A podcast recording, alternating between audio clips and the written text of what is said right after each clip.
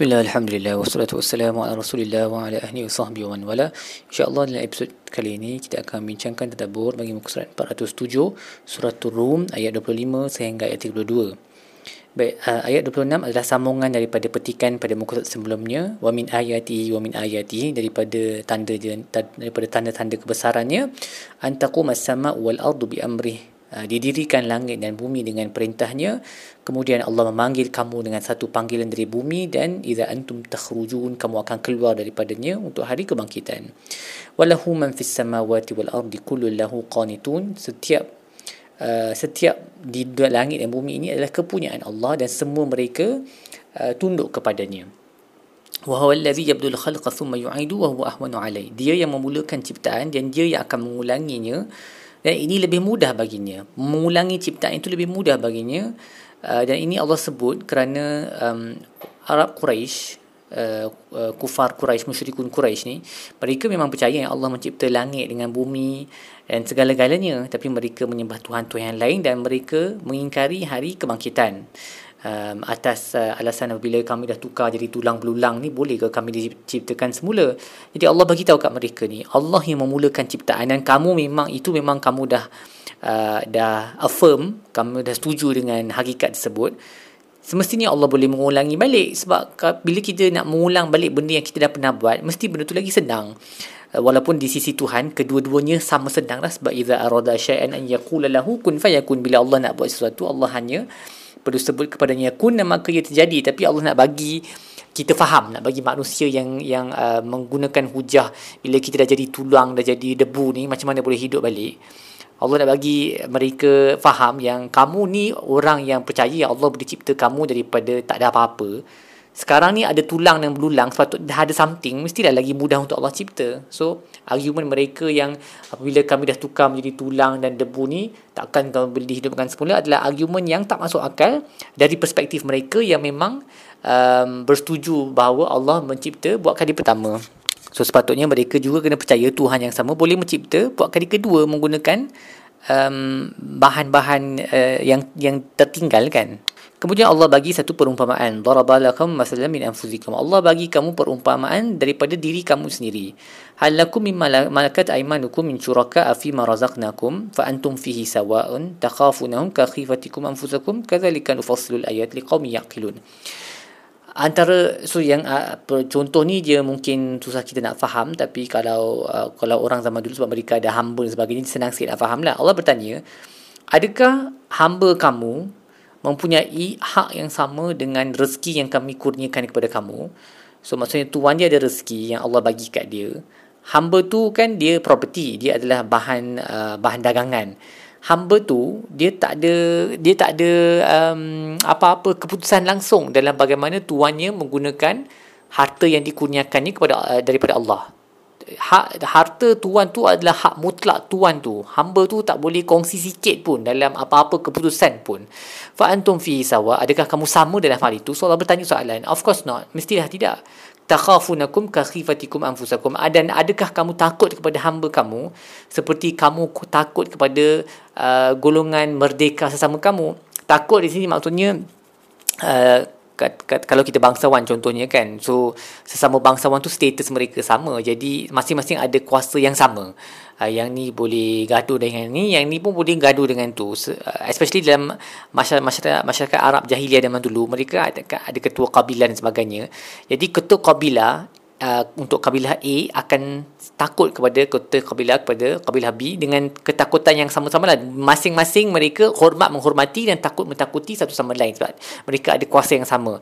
Tapi ketua kabilah tu dia tak akan takut kepada hamba dia sebab hamba dia langsung tak ada kuasa. So Allah menggunakan perumpamaan untuk untuk bagi kita berfikir Allah dengan kita macam itulah dia punya dia punya hubungan. Allah tu macam seolah-olah ketua kabilah dan kita ni hamba. We have no say. Langsung tak ada apa-apa kuasa, langsung tak ada apa-apa kebolehan, kekuatan. Kita ni totally hak mutlak Allah. We belong to Allah. Kan? Sebab tu kita sebut innalillahi wa inna rajiun. Kita adalah kepunyaan Allah dan um, Allah langsung tak takut kepada kita.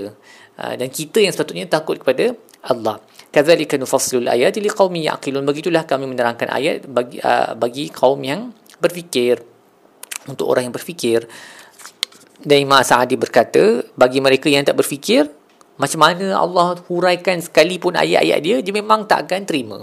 Um, ayat apa um, perumpamaan ini, uh, daripada ayat-ayat yang Allah sebut daripada muka surat sebut wa min ayatihi wa min ayati mereka memang takkan uh, takkan boleh terima benda tu. Satu sebab mereka tak nak nampak kebenaran. Yang kedua um, mereka menjadikan hawa nafsu sebagai pendorong. So benda, benda ni sama lah sebenarnya.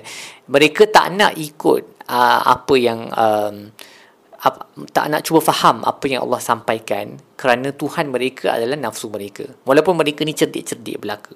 Sebab tu Allah berkata orang hakikat akal yang sebenarnya adalah orang yang tengok ayat-ayat di sekeliling ni Allah teng- orang tengok di di dalam al-Quran perumpamaan-perumpamaan yang Allah bagi. Dan mereka memahami ayat tersebut dan mereka menjadi lebih uh, lebih bersifat seperti hamba. Inilah orang yang betul-betul ada akal.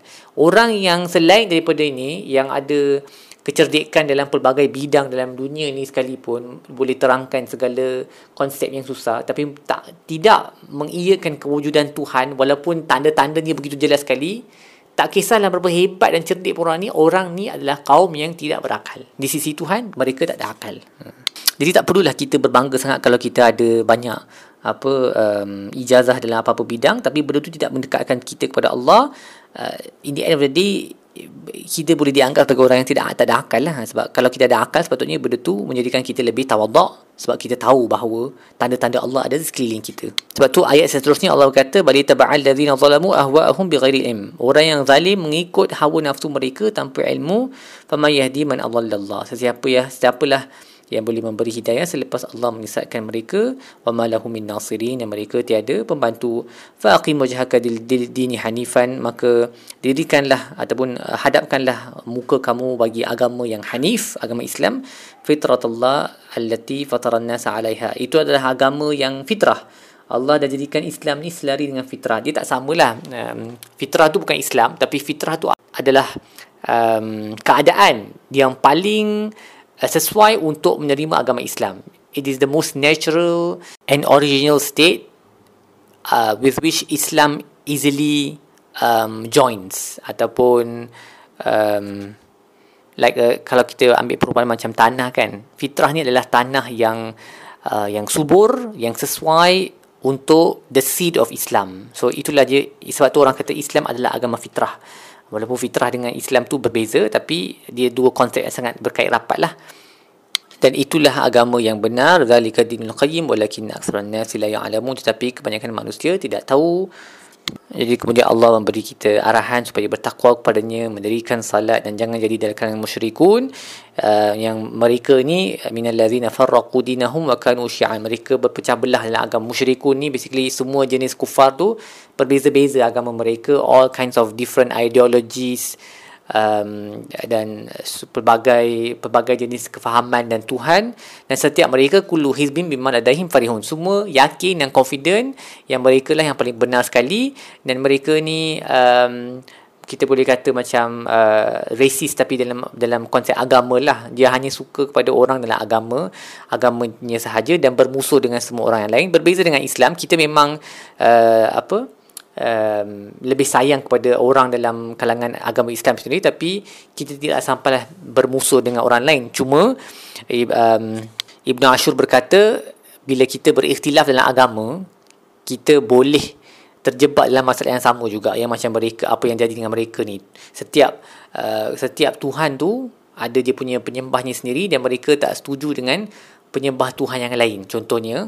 Dan kita walaupun orang Islam kita memang sembah Tuhan yang satu tapi kita banyak berbeza dalam pendapat uh, ijtihadiah uh, pendapat uh, apa uh, isu-isu yang furuk yang cabang kita berbeza pendapat. Dan ini memang perkara yang uh, bagus dan tak ada masalah. Kalau ia di bawah kawalan. Ha, tapi kalau dia tak berada, kalau dia dari luar kawalan, benda ni pun boleh membawa kepada permusuhan. Jadi Allah memberi kita amaran supaya jangan jadi macam ni. Nak berbeza pendapat dalam hal yang cabang, okey. Tapi jangan sampai bermusuh-musuhan. Yang syafi'i benci kat yang Hanafi, yang Maliki, yang Maliki pun benci dekat yang Hambali.